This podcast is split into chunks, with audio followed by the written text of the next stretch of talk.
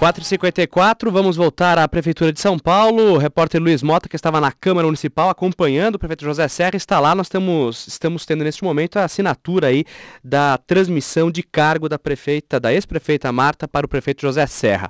Oi, Mota. Olha, Leandro, pela quantidade de aplausos, você percebe que quem está assinando o termo neste momento é José Serra. A maior parte dos 1.300 convidados é dele. São 1.100 convidados de Serra contra 200 convidados da prefeita Marta Suplicy, que deixa o cargo.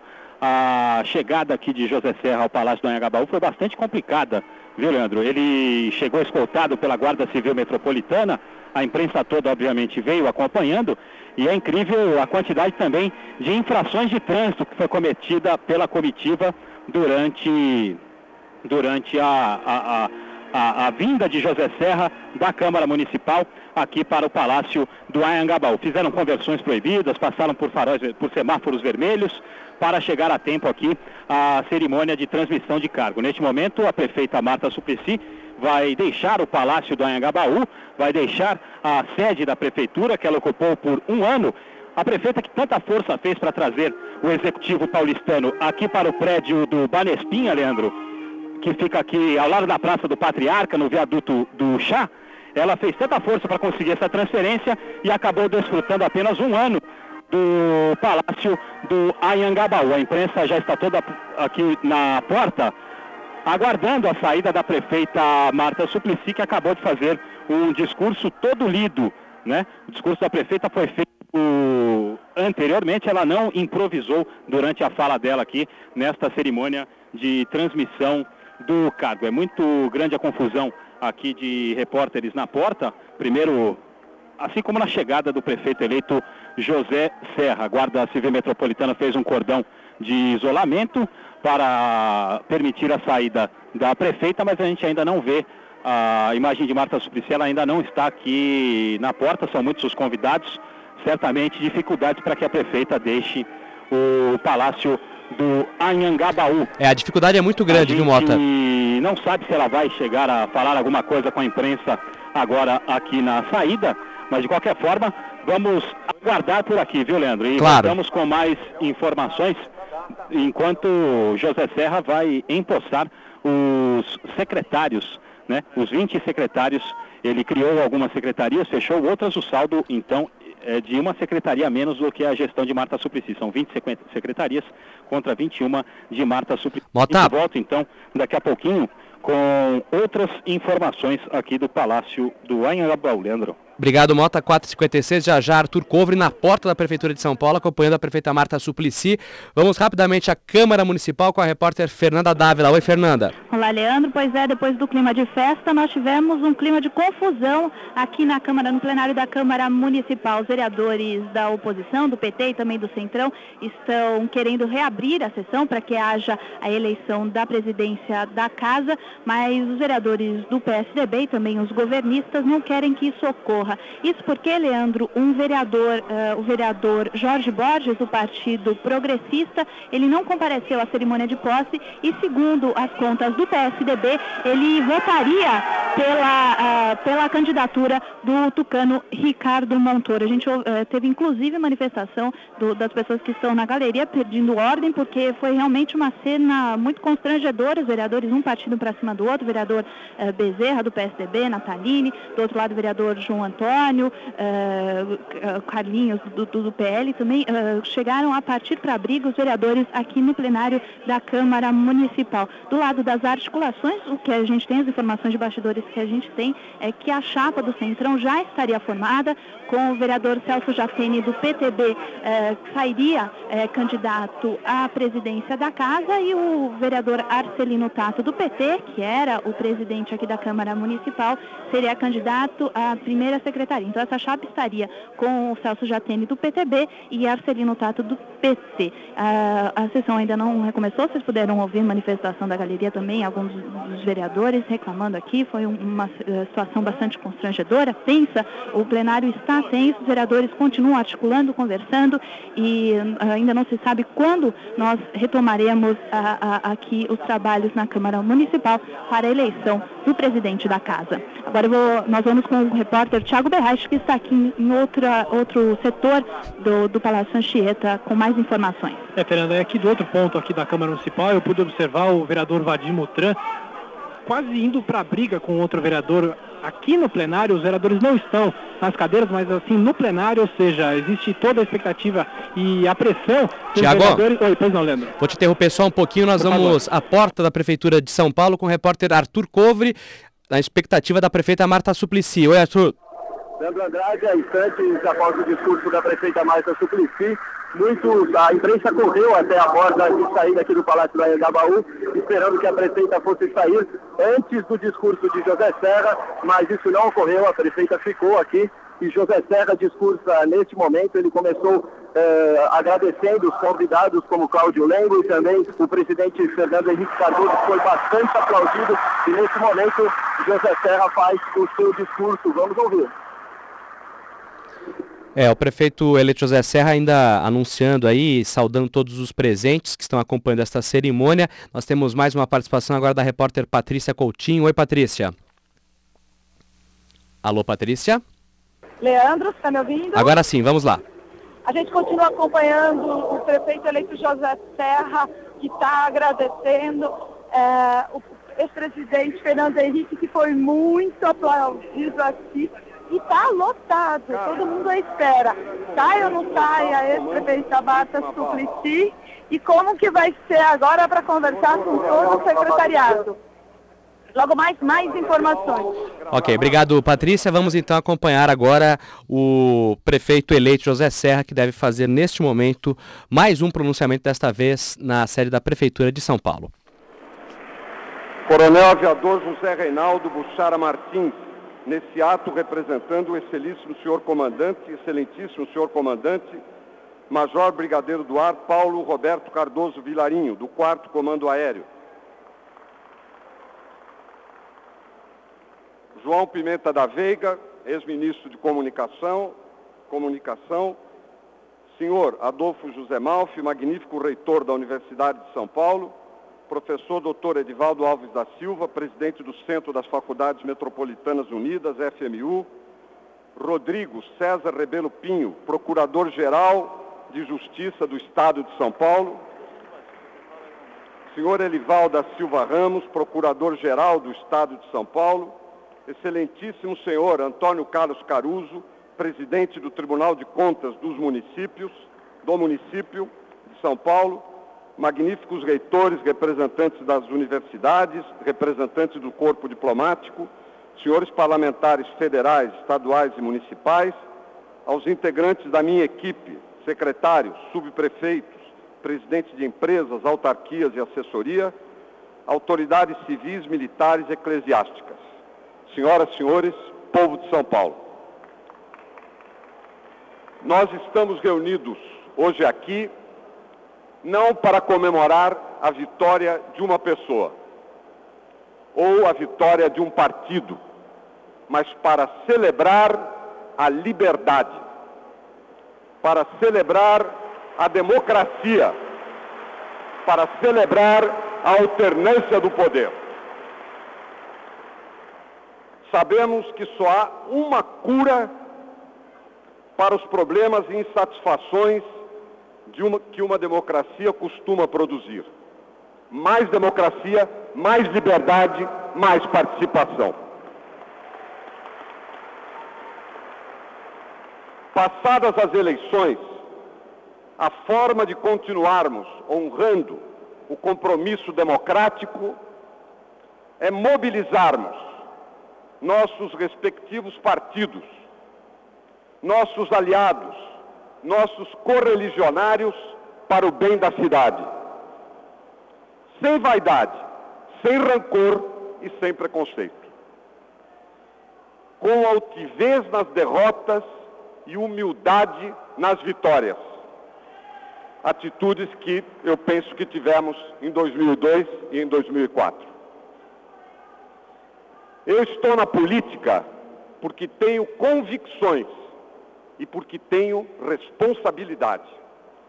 Acredito que a convicção sem responsabilidade nos arrasta para utopias vãs E a responsabilidade sem convicção torna o governante um mero contínuo da democracia e da burocracia.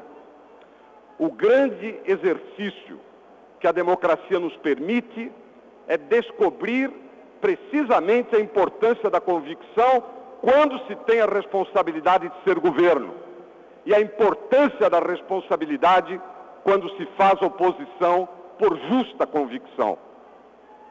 Nunca quis e não quero ser prefeito de São Paulo contra este ou aquele partido, esta ou aquela corrente ou liderança.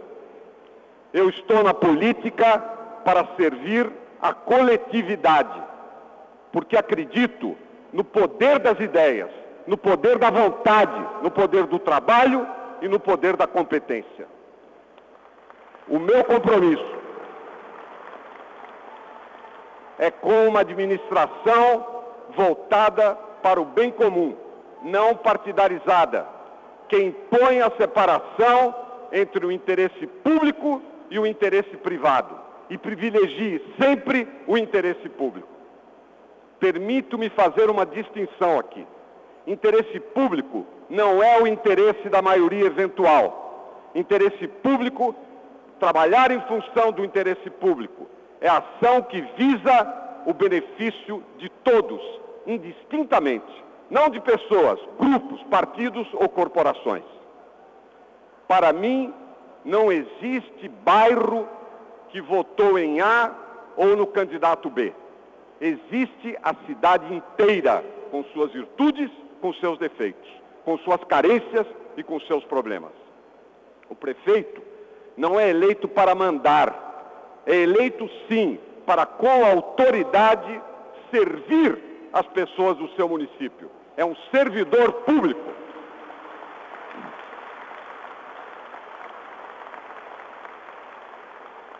eu estarei muito à vontade nesse papel. Eu já exerci outras formas ao longo de toda a minha vida na militância política. Sempre procurei estar próximo daquelas pessoas cuja forma de servirem a si mesmos é servirem aos outros. Nesse aspecto, como em tantos outros, os filósofos estavam certos. São Francisco, Buda, Maomé, Maimônides, Aristóteles antes deles, todos falaram a verdade quando disseram que o único jeito de assegurar a si mesmo a felicidade é aprender a dar felicidade aos outros.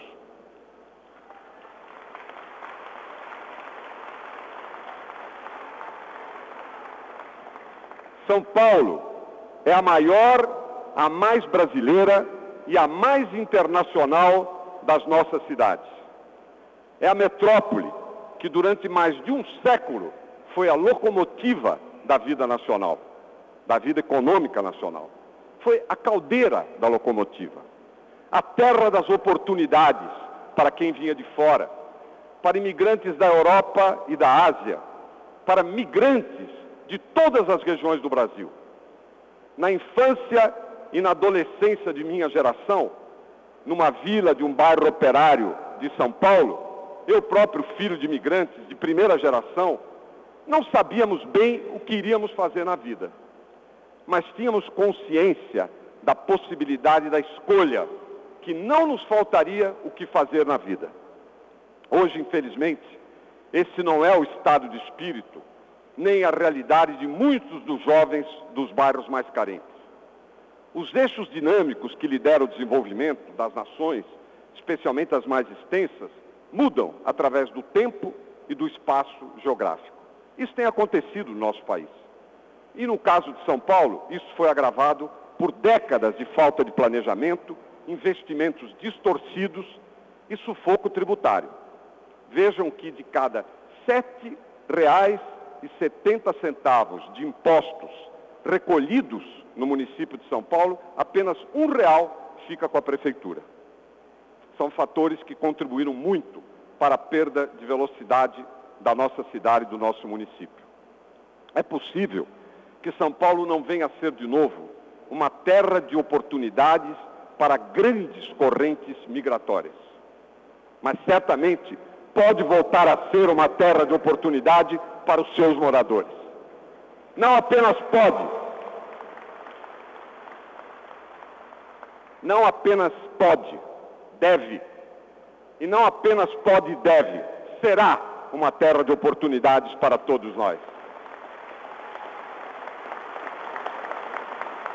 Esta é a nossa missão política maior assegurar um futuro de oportunidades para gerações mais novas.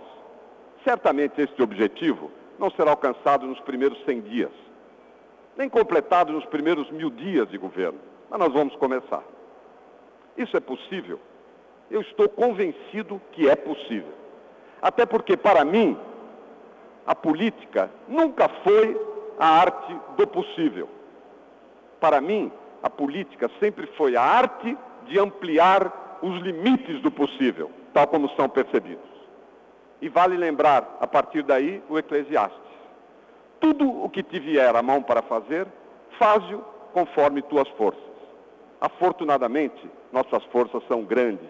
Grande a força da nossa cidade. Basta que consigamos mobilizar a tremenda energia social latente em toda São Paulo, a mesma que se revelou episodicamente na eleição passada. Por isso eu faço aqui um chamado a todo um povo paulistano. Vamos caminhar juntos. Não tenhamos receio de enfrentar os desafios. Nós só devemos ter medo de ter medo. Não vamos ter medo de mudar, trazendo para a administração da nossa cidade o planejamento, as prioridades, a parcimônia, estabelecendo relações éticas entre o legislativo e o executivo, governando para todo o povo e não para servir interesses especiais de grupos, corporações ou partidos, quaisquer que sejam as suas cores. Nossas prioridades foram apresentadas durante meses à população de São Paulo, no bojo da campanha eleitoral, na saúde, na educação, no transporte, na moradia, no meio ambiente, na cultura, na habitação. Nós falamos também através ou falamos das nossas ações para contribuir para o desenvolvimento do emprego, o desenvolvimento econômico da cidade, diante das condições de São Paulo para ser uma verdadeira capital de negócios na América Latina, uma das principais do mundo. Agora, começando pelos serviços de saúde e de educação fundamental, nosso governo subirá em costas e descerá até a beira dos córregos com perseverança e dedicação, nós levaremos o testemunho do nosso interesse pelas pessoas em todos os bairros e vilas da nossa cidade. O que importa neste momento para São Paulo é dizer presente, povo de São Paulo. Eu quero insistir na minha crença de que a prefeitura seja presente, que a administração esteja nas ruas, que veja e sinta a cidade real, que não escape dos problemas, não procure maquiá-los ou adiar indefinidamente suas soluções. As pessoas sabem, pela sua própria vivência, que nem sempre as coisas saem como se desejam. O importante é que haja mais acertos que erros. E eu espero realmente que o desejo da prefeita se cumpra, que nós tenhamos o dobro dos acertos e metade dos erros dela. Uma, um desejo generoso que eu espero que se materialize na prática. Os que me conhecem sabe que eu não tenho intolerância com relação aos erros. Só não erra quem não faz. Mas o que eu não tolero é a falta de empenho, a indolência, o corpo mole.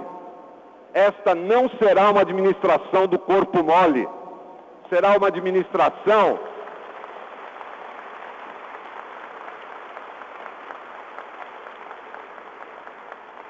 será uma administração caracterizada pelo esforço, pelo empenho, pela transparência do prefeito ao funcionário mais modesto, que será por nós motivado, como eu comecei a fazer na noite de ontem, visitando pessoas que ficaram trabalhando na, na noite de Ano Novo pela prefeitura para servir a população. Será uma prefeitura avessa ao estilo de amostra grátis aquele remédio que os laboratórios dão aos médicos para que eles experimentem os produtos. Vem pouco e apenas por uma demonstração. Nós vamos dizer sempre não à tentação, à tentação fácil das realizações vistosas que escondem providências inexistentes, parciais ou inadequadas. Será uma prefeitura voltada à parceria, ao trabalho conjunto com a União e com o Estado de São Paulo. Eu confio no trabalho harmônico com o governo federal e o governo do Estado. Quero aqui fazer um agradecimento especial ao Geraldo Alckmin,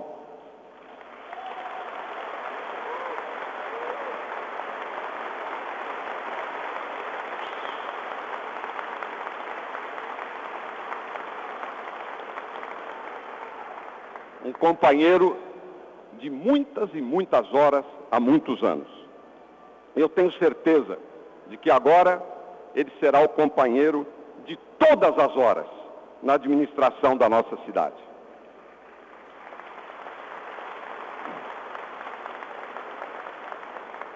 Meu agradecimento ao ministro Márcio Tomás Bastos, meu amigo pessoal, e porque eu tenho de longa data uma grande admiração cuja presença nesta cerimônia simboliza o ponto de partida da relação cooperativa entre o governo federal e a nossa administração na cidade de São Paulo.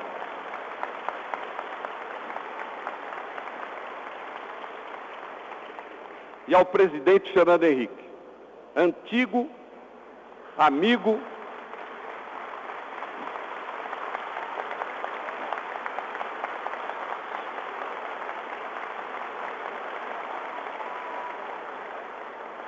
irmão maior, não vou dizer mais velho, irmão maior, cujo mandato presidencial devolveu ao Brasil a esperança.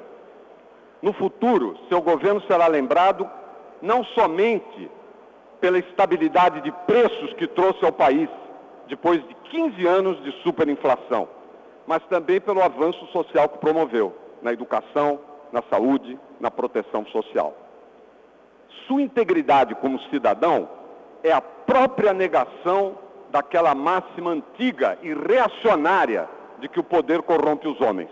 Não é assim. São alguns homens que corrompem o poder. E há outros como ele que enobrecem ao poder público no nosso país.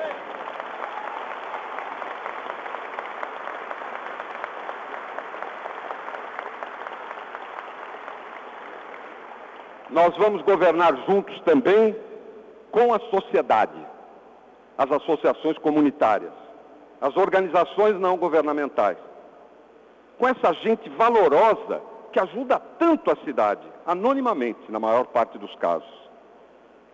Temos que ter uma relação com elas sem paternalismo e sem manipulação. Uma parceria de verdade, para valer, para somar forças, mobilizar recursos descobrir soluções. Aliás, é na prática comunitária que surgem e prosperam verdadeiras lideranças populares. O governo municipal precisa acolher e respeitar essa vontade de participar. Os subprefeitos da nova administração sabem que a lista das obrigações começa pela responsabilidade de manter sua porta aberta, sempre aberta ao povo. Associações comunitárias, grupos musicais, comunidades de fé e todas as demais expressões legítimas e autênticas da vida paulistana vão encontrar nas instalações da municipalidade alguém para recebê-las com respeito e com atenção. A inclusão social para nós é um compromisso fundamental, meu e de toda a equipe que começa hoje mesmo a trabalhar pela melhoria das condições de São Paulo. Todo morador de São Paulo merece tratamento equitativo. Diferenças de cor, de sotaque, de sobrenome, de religião, de preferências na vestimenta, do comportamento social, não podem servir como justificativa para tratamento preconceituoso de quem quer que seja, e muito menos do agente público. O combate ao preconceito Combate ao preconceito deve começar na escola. Nossas crianças podem e devem receber orientação sobre direitos individuais, numa linguagem adequada e democrática. E esses alunos poderão levar informações e conceitos aos seus familiares. ajudando a espalhar a mensagem positiva da tolerância e do respeito mútuo. É inconcebível que uma cidade como São Paulo tenha ainda quarteirões e quarteirões repletos de atividades comerciais sem a correspondente presença do poder público. Às vezes, nada. Muitas vezes, um quiosque simples, uma quadra descoberta, um posto avançado de biblioteca, onde se pode tomar um livro emprestado, um abrigo permanente para a polícia comunitária, ou até mesmo aquela placa singela para anunciar acesso à internet nos fundos de um templo religioso.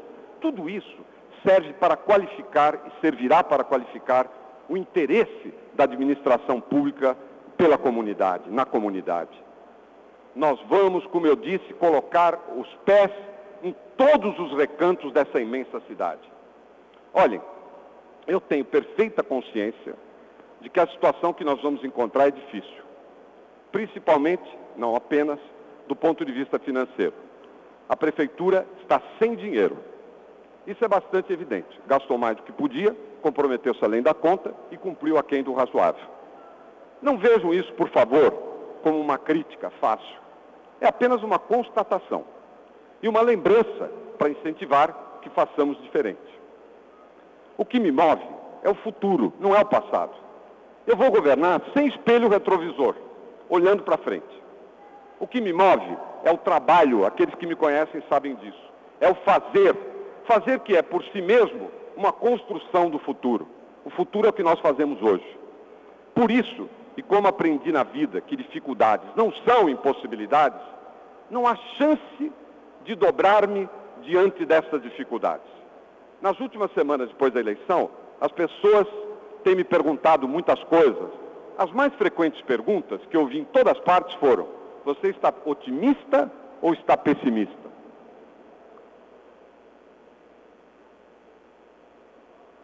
Eu me lembrei então de uma frase do Winston Churchill, segundo a qual um otimista esfuziante é aquele que vê uma oportunidade em toda calamidade. E o pessimista renitente é aquele que vê uma calamidade em toda oportunidade.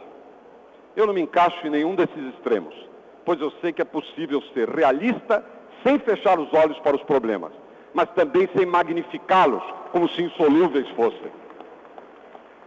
Perdoe-me o lugar comum, mas eu tenho agora que mencionar o lema da nossa cidade. Non ducor, duco.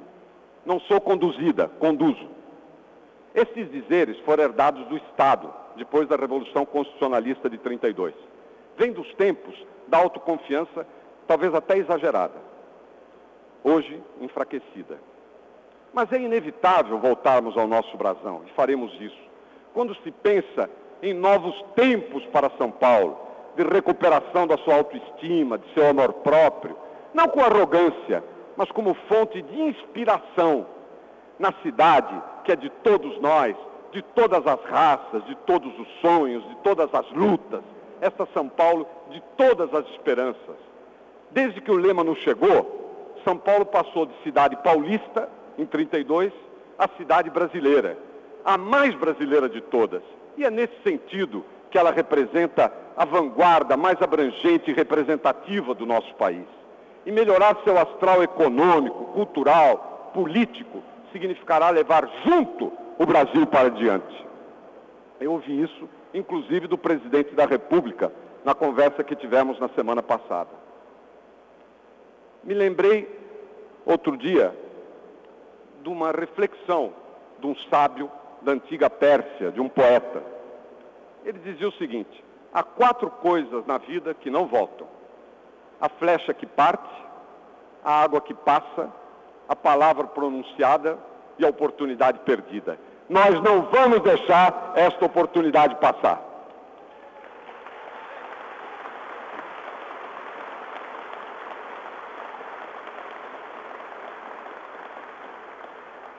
Hoje, eu falei para os meus companheiros e companheiras de administração.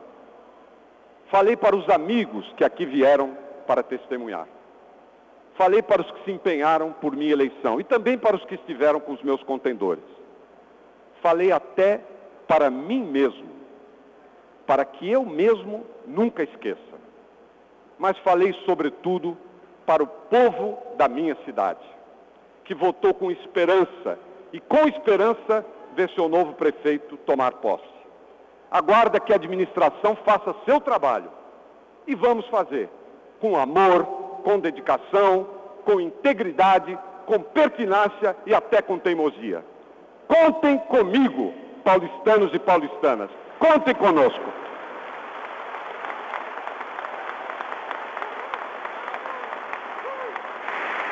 Acompanhamos aí este longo né, discurso, pronunciamento do prefeito José Serra, mais de 20 minutos lá na sede da Prefeitura de São Paulo, no Palácio do Anhangabaú, muito aplaudido. O prefeito José Serra mandando beijos agora para todos os presentes, visivelmente emocionado, quase chorando. O prefeito José Serra aplaudido de pé por todos os convidados, são mais de mil convidados. Uh, inclusive, o prefeito José Serra fez menção ao governador Geraldo Alckmin, que foi muito aplaudido e principalmente menção ao ex-presidente Fernando Henrique Cardoso, eh, que também foi muito aplaudido, assim como quando entrou né, no Palácio do Anhangabaú. A gente faz um breve intervalo comercial, voltamos na sequência com esta cobertura especial aqui no 700 kHz.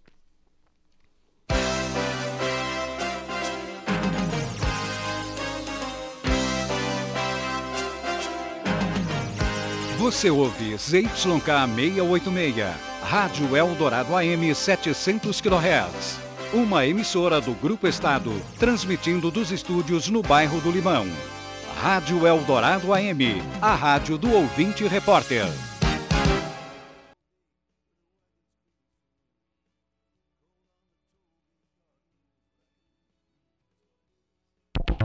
Se você tem de 21 a 30 anos e gosta de velejar, vai adorar a oportunidade que o Banco Real trouxe para você. Participar da maior regata transoceânica do mundo. Isso mesmo, dois velejadores brasileiros serão escolhidos para fazer parte da nossa equipe na Volvo Ocean Race, competindo com outras sete equipes. Não perca tempo, as inscrições vão até 7 de janeiro pelo site www.abnemerald.com/team. Repetindo, www.abnamro.com/team. TIM. TIM se escreve T-E-A-M.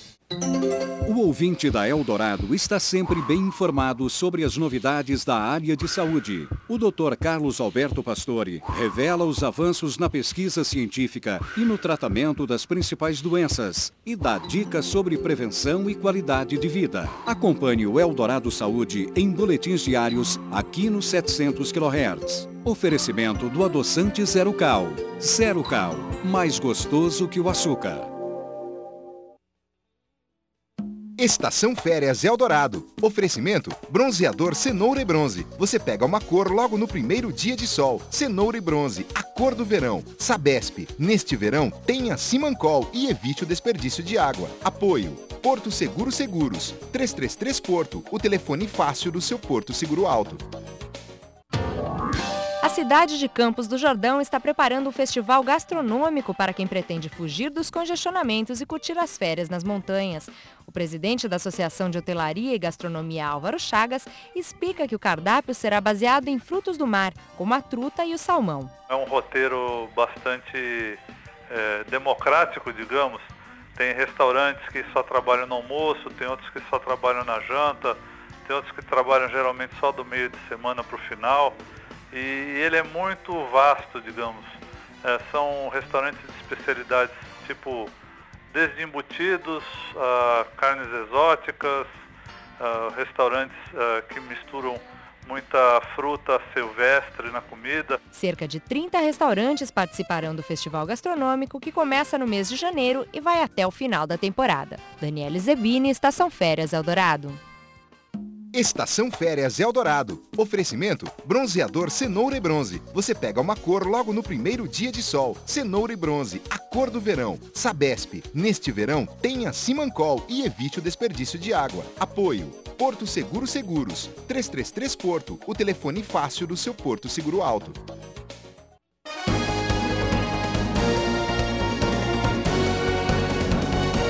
2005 em São Paulo. A Eldorado acompanha a posse do novo prefeito e dos vereadores da cidade. 5 e 29 desde as 3 horas da tarde, Eldorado nessa cobertura especial, acompanhando aí a posse do prefeito José Serra e dos 55 vereadores eleitos aqui na capital. Vamos voltar à Prefeitura de São Paulo com a repórter Patrícia Coutinho. Oi, Patrícia. Olá, Leandro. Agora a gente fala do lado de fora da sede da prefeitura, onde é uma pequena aglomeração, aglomeração de populares, cerca de 300 pessoas, que acompanham por um telão toda a cerimônia. Há muitos partidários da ex-prefeita Márcia Suplicy que chegaram inclusive a vaiar o prefeito José Serra em alguns trechos do discurso, chama mentiroso e outras palavras assim. Por outro lado, há também algumas faixas de taxistas e de alguns outros segmentos da sociedade parabenizando o prefeito José Serra e o vice Otávio. Tem incidente grave aqui na prefeitura, mas a gente consegue ver pelo telão que está aqui fora que houve um incidente na Câmara Municipal, onde está acontecendo bate-boca e troca de acusações entre duas, entre duas pessoas. Não dá para dizer nesse momento quem são os vereadores, mas a população aqui de fora da prefeitura acabou se exaltando com o bate-boca que eles conseguem acompanhar, lembra, pelo telão. Aqui na sede da prefeitura está tudo tranquilo, tem um forte aparato de segurança Agora a curiosidade está sendo para saber o que aconteceu ali na Câmara Municipal, Leandro. Voltamos com mais informações logo mais na programação da Eldorado. Obrigado, Patrícia. 5 e meia, pois é, uma baixaria na Câmara Municipal. Vamos saber o que aconteceu e o que acontece por lá com o repórter Tiago Berrache. Já é um péssimo exemplo para o primeiro dia do ano, né, Tiago? É verdade, Leandro. A Câmara Municipal começou bem, viu? Com empurra-empurra, os vereadores trocando acusações, tudo por conta da confusão que acontece nesse momento da eleição da mesa diretora da Câmara Municipal, ou seja, o... os vereadores aqui estão tentando, ainda estão discutindo sobre quem seria o outro candidato, o candidato que iria disputar a presidência da Câmara Municipal de São Paulo, com o vereador do PSDB, Ricardo Montoro, e a repórter Fernanda Dávila está aqui no outro ponto da Câmara, tem outras informações. Fernanda. Tiago Berrache, isso aqui ao lado do vereador Carlos Janazzi, do PT, vereador que prometeu até lançar uma candidatura independente. Vereador, o senhor pretende é, lançar essa candidatura independente? Boa tarde. Se o PT, boa tarde. Se o PT, que é o meu partido, não lançar uma candidatura própria, né, e defender a proporcionalidade, aí eu vou lançar a anticandidatura, candidatura de protesto, na verdade, porque é, não tem sentido mais o PT estar aliado aqui na Câmara Municipal a partir dos antagônicos do ponto de vista ideológico, do ponto de vista político, a nossa história, como o PTB, o PL, o PMDB. O partido, o PT hoje é oposição ao governo Serra, aos tucanos ao e o PSDB. Então, esse grupo conservador da Câmara Municipal, um grupo mais à direita, não tem identidade nenhuma programática e nada com o Partido dos Trabalhadores. Então nós defendemos, eu defendo que o PT lance uma candidatura própria. Né? Se ele não lançar, eu tenho uma tendência a fazer essa, esse voto né, no próprio Carlos Genasi, mas como voto de protesto, como a anticandidatura, nem PSDB e nem o Centrão. Agora, vereador, como é que foi recebida essa sua proposta dentro do próprio PT? Olha, desde o início, há meses que essa discussão vem sendo feita, e desde o início eu me posicionei contra essa proposta. Não é novidade para o PT, o Centrão, PSDB, essa é a minha posição. Eu vou manter uma posição de coerência política, discurso, de palavra. Né? Eu, inclusive, eu não assinei o documento em apoio do Centrão, ah, isso há dois meses atrás. Então, não existe nenhuma novidade em relação a isso. A questão é que me parece que empatou. Tem 27 votos de um lado e 27 do outro. Essa é a questão. Agora, eu não tenho, eu não, eu não criei essa situação. Quem criou que resolva essa situação. Eu, a minha posição é uma posição é, do PT, eu conversei com vários militantes do Partido dos Trabalhadores, várias lideranças, todas elas defendem a candidatura própria do PT.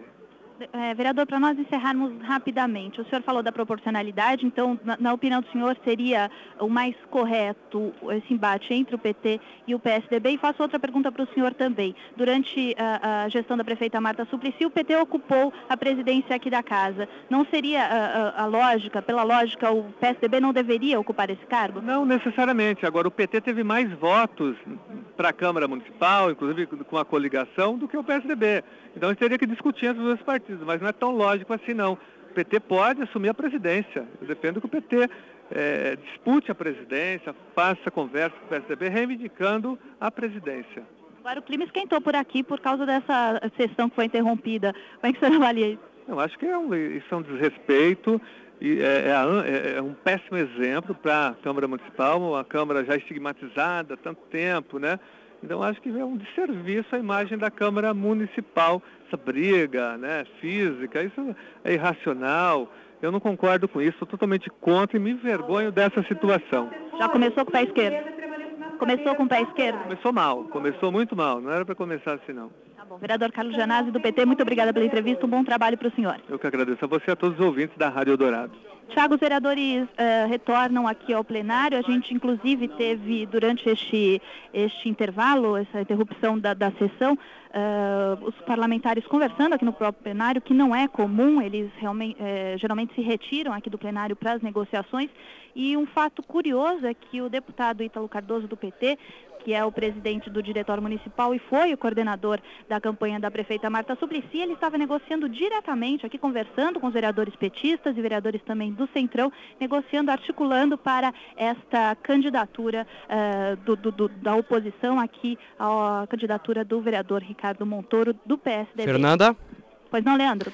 Eu vou só interromper um pouquinho vocês aí na, na, Câmara Municipal. Temos mais um chamado na Prefeitura de São Paulo. É uma vergonha o que acontece na Câmara Municipal. Primeiro dia de trabalho, bate-boca, empurra, empurra, vereador se agredindo, querendo derrubar um de cima do lá do palanque. Uma vergonha. Começa de maneira mais do que negativa os trabalhos lá na Câmara Municipal de São Paulo. Uma péssima imagem que a gente já tem lá da Câmara Municipal sendo concretizada neste primeiro de janeiro de 2005. Mas vamos à Prefeitura de São Paulo com o repórter Luiz Mota. Oi, Mota.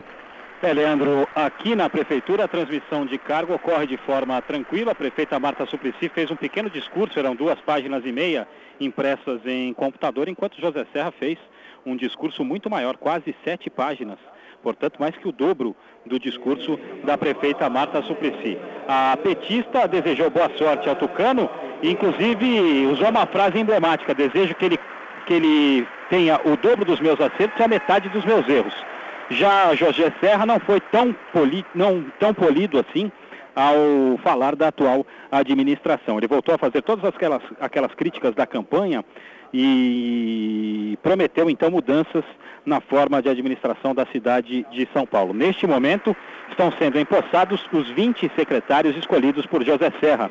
O Tucano acabou não conseguindo fazer o enxugamento que pretendia nas secretarias, porque tinha muitos aliados para acomodar. Com isso, o número de secretarias caiu apenas de, 20 para 20, eh, de 21 para 20. Apenas uma secretaria reduzida, então, por José Serra, que acabou fazendo uma reforma menor do que a prevista. Os secretários continuam tomando posse. A gente volta com mais informações daqui da Prefeitura dentro de alguns instantes. Também a presença do excelentíssimo senhor André. Daqui a pouco então a gente segue acompanhando aí a cerimônia de posse do secretariado do governo do prefeito eleito José Serra. Lembrando que o clima continua quente lá na Câmara Municipal. Daqui a pouco nós vamos voltar uh, para lá com o repórter Tiago Berrache, com a repórter Fernanda Dávila, acompanhando né, o que acontece lá na Câmara Municipal, no Legislativo, de forma muito negativa. Os trabalhos estão começando neste sábado, 1 de janeiro de 2005.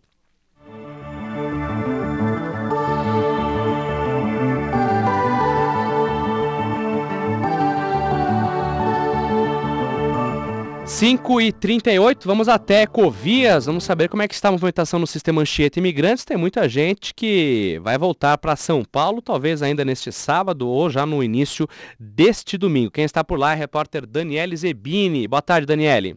Boa tarde, Leandro. Pois é, o paulistano parece que ainda não se animou muito a retornar a São Paulo, viu? Talvez por causa do bom tempo, todo mundo ainda está lá na Baixada. Na última hora, apenas 5.900 veículos retornaram à capital pelas, pelas rodovias Anchieta e Imigrantes. O motorista utiliza as duas imigrantes na volta a São Paulo e as duas Anchietas rumo ao litoral. Tudo tranquilo também na Baixada Santista. O trânsito flui bem tanto na Padre Manuel da Nóbrega quanto na Piaçaguera Guarujá. Portanto, quem quiser evitar os congestionamentos já previstos pela Ecovias para este domingo, deve aproveitar as boas condições do sistema e iniciar a viagem ainda hoje, quando o tráfego ainda está tranquilo. Daniela Zebini, Estação Férias, Eldorado.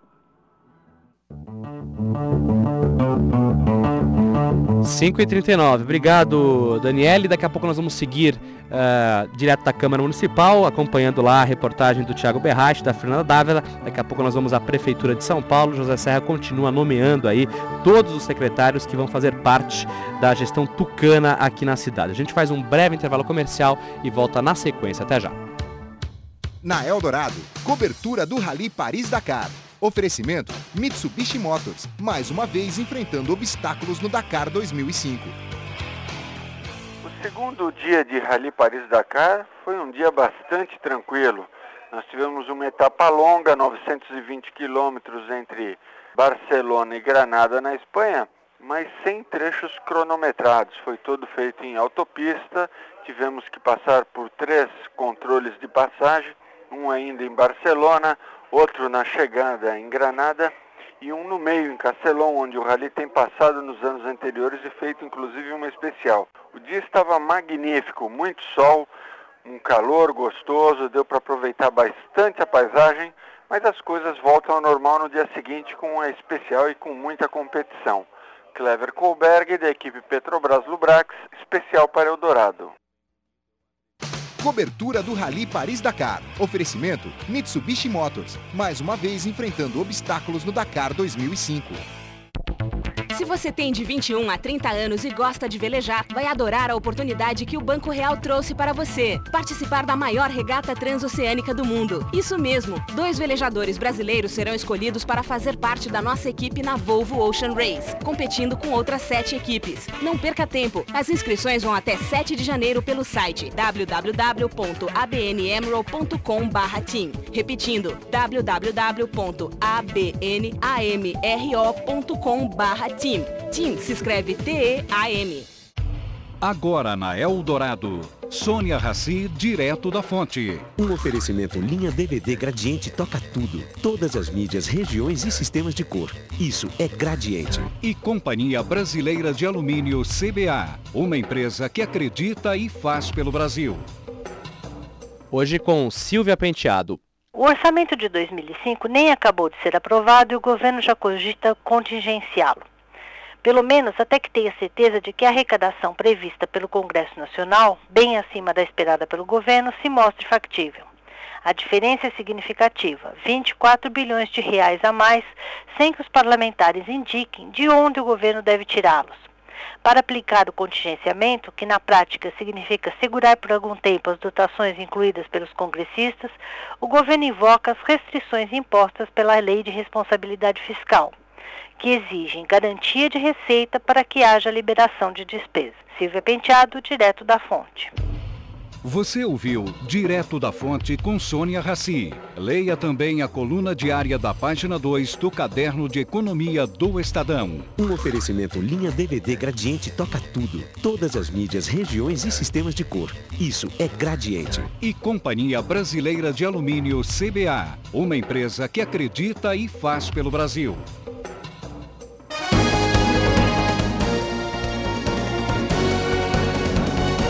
2005 em São Paulo. A Eldorado acompanha a posse do novo prefeito e dos vereadores da cidade.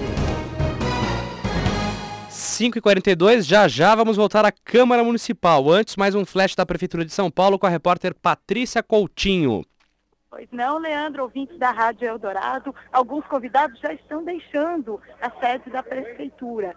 E uma pequena correção, Leandro. Segundo a Guarda Civil Municipal, não são 300, mas cerca de mil pessoas que estão aqui aglomeradas em frente à sede do governo municipal, no viaduto do Chá, na região central de São Paulo. Uma população que desde o início da tarde se aglomera aqui na porta sob o sol forte. E a cada secretário que assumiu, que tomou posse aqui na prefeitura, era uma manifestação diferente. O secretário da Educação, José Aristodemo Pinotti, por exemplo, foi muito vaiado. E também quando era citado o nome do vice-prefeito Gilberto Cassado. Aqui do lado de fora, ambulâncias, um forte esquema de segurança e até mesmo. Patrícia é, muitos fogos ali onde está a Patrícia Coutinho, do lado de fora da Prefeitura de São Paulo. Vamos continuar na Prefeitura, agora a participação do repórter Luiz Mota. Oi, Mota. É, Leandro, eu estou aqui dentro da Prefeitura, mesmo assim o barulho de fogos é grande e chuva de papel picado aqui dentro, um espetáculo bonito para a transmissão de cargo. José Serra já é oficialmente o prefeito da cidade de São Paulo. Chuva de papel picado, então, aqui no hall de entrada do Palácio do Anhangabaú para celebrar a nova administração da capital paulista. A cerimônia já acabou, todos os secretários tomaram posse e a gente não tem a menor ideia do que fará José Serra agora a partir desta cerimônia. Havia a possibilidade do prefeito reunir-se ainda hoje com os 20 secretários recém-empossados, mas a informação não foi confirmada pela assessoria. A assessoria de imprensa do candidato, que também não confia, do candidato, desculpe, do prefeito, que não confirma nem a saída que José Serra usará, qual a porta que ele usará para sair aqui da prefeitura. Isso porque ele pode sair pelo subsolo, pela garagem, já a bordo do veículo dele, e aí não haveria qualquer possibilidade da gente tirar alguma palavrinha de José Serra, mas talvez ele saia aqui pelo, pela porta principal, por onde entrou, para cumprimentar as pessoas. Se bem que, como a repórter Patrícia Coutinho já adiantou, né, Leandro, há, há um público um pouco hostil a José Serra aqui na porta, alguns partidários da prefeita Marta Suplicy, que inclusive chegaram a vaiar o Tucano em alguns pedaços do discurso dele nesta cerimônia de transmissão de cargo. José Serra está cumprimentando as pessoas, a gente acompanha aqui pelo telão cumprimentando muitos dos convidados, a maioria era convidada uhum. do PSDB, 1.100 convidados do PSDB e 200 convidados do PT. A gente vê agora qual será a agenda de José Serra e volta com mais informações dentro da programação dos 700 kHz. Leandro. Obrigado, Mota. Esse efeito aí, o Sky Paper, né? É uma coisa toda, toda moderna aí na posse do, do prefeito José Serra. Todo mundo com um pedacinho de papel agora na cabeça, inclusive na careca do Serra, uns pedacinhos de, pa, de papéis aí enquanto ele cumprimenta é, todos os convidados. São 5h45, vamos voltar à Câmara Municipal. O clima por lá está quente. Os nossos nobres vereadores já dando uma lição de como começar uma legislatura de forma errada neste 1 de janeiro de 2005. Eu passo para para você, Tiago Berrache. É, viu, Leandro, agora há pouco o vereador do Partido Progressista, Vadim Mutran, deu um showzinho aqui à parte. Ele chegou aqui perto do microfone e, do jeito que ele sempre fez nas últimas legislaturas, ele sempre fala gritando para o plenário, para o palanque, onde o presidente da, da, da Câmara, o vereador que está na presidência interinamente, claro, comanda os trabalhos. E o que a gente tem que explicar para o nosso ouvinte, Leandro, a confusão ocorreu por causa do seguinte: o PSDB tem um candidato para a presidência da Câmara Municipal, que é o vereador Ricardo Montoro, vereador tucano do PSDB, e o que está indefinido ainda é quem deve sair ou se algum nome será lançado pelo lado não só do Centrão, que é o bloco de oposição, né, junto com o Partido Progressista. E o que estava impedindo, ou seja, a confusão começou por causa da ausência do vereador Jorge Borges, do Partido Progressista, ele que é pastor evangélico, a Igreja Universal recomendou para que o vereador votasse a favor de Ricardo Montoro do PSDB. Só que ele sendo do PP, o partido faz parte do Centrão. Ou seja, o partido não apoiaria, não apoia Ricardo Montoro do PSDB. E por isso toda a confusão, o PSDB não queria que a sessão fosse retomada por causa disso. Ou seja, o vereador Ricardo Montoro até mesmo ressaltou, dizendo que a sessão só voltaria a começar quando esse vereador aparecesse aqui no plenário da Câmara, o que aconteceu agora há pouco. Ele chegou agora há pouco e houve novo princípio de tumulto aqui no plenário da Câmara Municipal e fica agora a expectativa de um possível nome do Central e, e também do Partido, do Partido dos Trabalhadores para o comando da Câmara Municipal para a eleição daqui a pouco. E o que se comenta aqui também, Celso Jatene, do PTB, seria o candidato do Centrão e o, o petista Arcelino Tato seria o primeiro secretário. Arcelino Tato, que foi presidente da Câmara Municipal nos últimos dois anos. Temos mais informações, repórter Fernanda Dávila. Pois não, Tiago Berrais, como você destacou, nós tivemos um outro princípio de tumulto, agora alguns minutos aqui no plenário da Câmara Municipal, envolvendo inclusive supostos aliados. O vereador Toninho Paiva do PL chegou a se desentender também com vereadores do, do, do PP, do, do, do, PMDB, enfim, uma confusão, um mau exemplo que os vereadores de São Paulo deram nesse início de trabalho. Você citou, a gente tem oficialmente a candidatura do vereador Ricardo Montoro, do PSDB, para presidir a Câmara Municipal E do outro lado, especula-se, ainda não é oficial, vereador Celso Jatene do PTB seria o candidato à presidência com Arcelino Tato concorrendo pela do PT concorrendo pela primeira secretaria. A gente conversou agora há pouco com outro petista, o vereador Carlos Janazzi, que até prometeu lançar uma candidatura independente, uma anticandidatura, porque segundo ele não é justo, não é correto o PT se aliar só para derrubar uma candidatura uh, tucana, se aliar com antigos uh, opositores, uh, principalmente partidos de direita, como o PP, o, PL, enfim. segundo o vereador Carlos Janazzi, não é correto que o Partido dos Trabalhadores faça esse tipo de aliança. Segundo ele, o certo mesmo seria uh, essa briga entre o PT e o PSDB, que são os, os partidos que mais têm vereadores aqui, com 13 cada um, eles brigarem pela, uh, pela presidência aqui da casa. Uh, ainda não foi retomada a sessão, o clima já está um pouco mais ameno por aqui. Alguns vereadores já, já tomaram os lugares, estão sentados na, nas cadeiras aqui do plenário da Câmara Municipal, mas não há previsão de quando a sessão vai ser retomada. Vereadores do PD, PSDB, inclusive o vereador Ricardo Montoro por aqui, muito calmo. Os vereadores uh, do PSDB demonstram mais calma. Os vereadores do PT ainda conversam, articulam, ainda tentam de alguma forma reverter o quadro e quem sabe lançar essa candidatura, realmente essa candidatura uh, do Centrão e da oposição à, à, à, presidência aqui da Câmara Fernanda, Municipal. Pois não, Leandro? Vou interromper só um pouquinho vocês na Câmara Municipal. Vamos novamente à Prefeitura de São Paulo com a participação do repórter Luiz Mota, 5h50. 5 horas e 50 minutos, Leandro. A gente está aguardando aqui a saída da, dos convidados desta cerimônia de transmissão de cargo.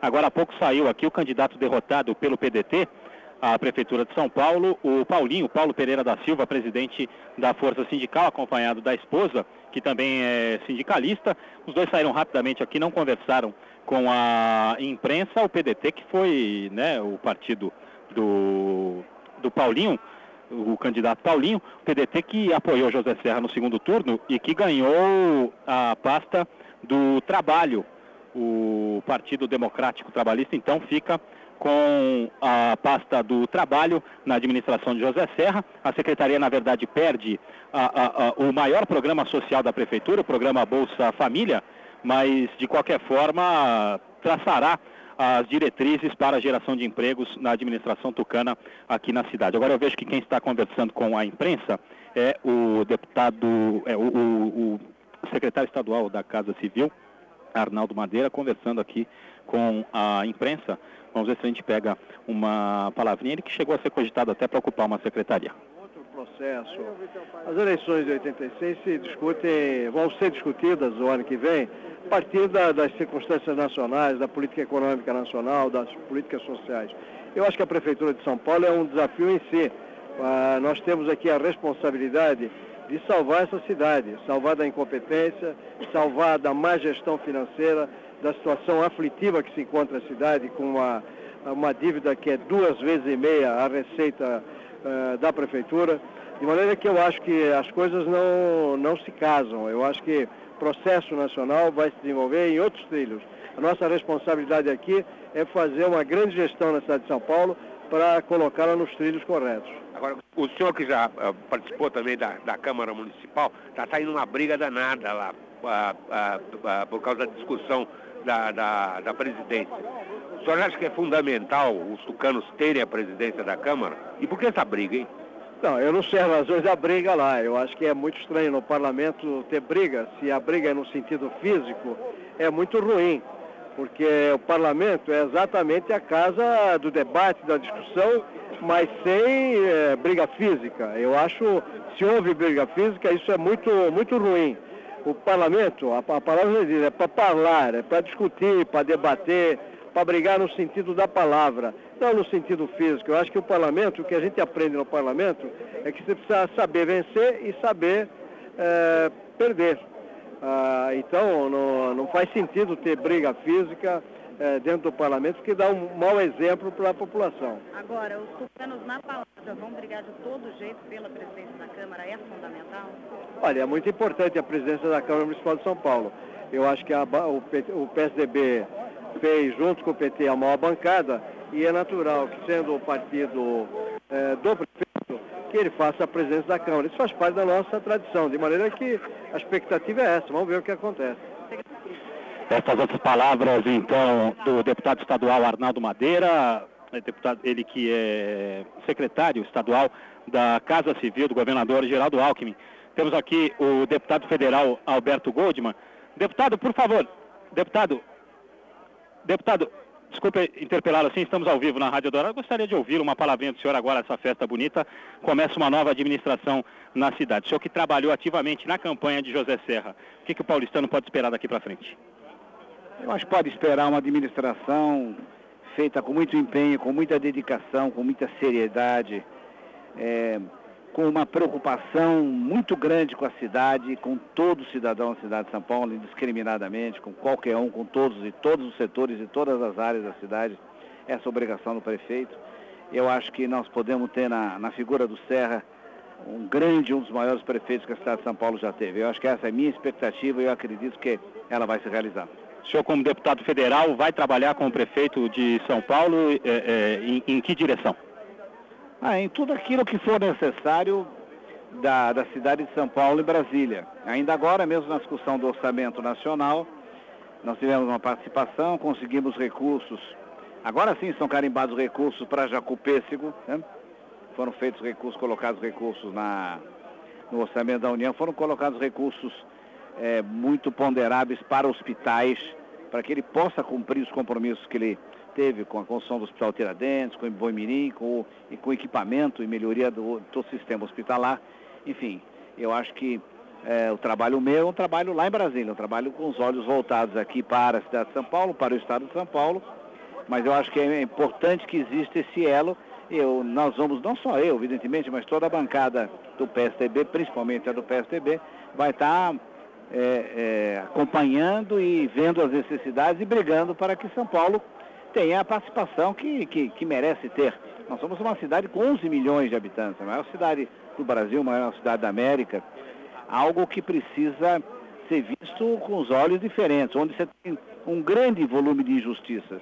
São Paulo é tipicamente a cidade em que você tem o que de melhor existe no mundo, o que de mais rico existe no mundo, o que de melhor satisfaz atividade humana, ou seja, temos abundância de um lado e enorme carência do outro. Carência de tudo, carência das mínimas coisas para poder sobreviver. São Paulo é essa cidade tão complexa e tão injusta. Eu acho que o Serra vai ajudar muito a que a gente faça com que essa cidade seja uma cidade melhor para todos. Deputado Alberto Goldman, muito obrigado pelas palavras à Rádio Eldorado. E a gente tem informações aqui da Prefeitura ainda com a repórter Patrícia Coutinho. É, parece que nós temos um probleminha na comunicação com a repórter Patrícia Coutinho, que continua na Prefeitura de São Paulo. Daqui a pouco ela volta então com outras informações. Agora sim, oi Patrícia. Oi Leandro. Estamos aqui fora, pertinho do Luiz Mota e mais perto ainda da população que aguarda a saída dos convidados, que estão aqui desde o início da tarde, esperando para ver o prefeito José Serra, a ex-prefeita Marta Suplicy, e que agora aguardam os já secretários. Agora, com muita tranquilidade, pararam as vaias, as manifestações, gritos, só algumas faixas e a movimentação tranquila de quem está à espera do que vai ser o futuro prefeito e os futuros secretários do governo municipal. Leandro. Obrigado, Patrícia. 5 e 57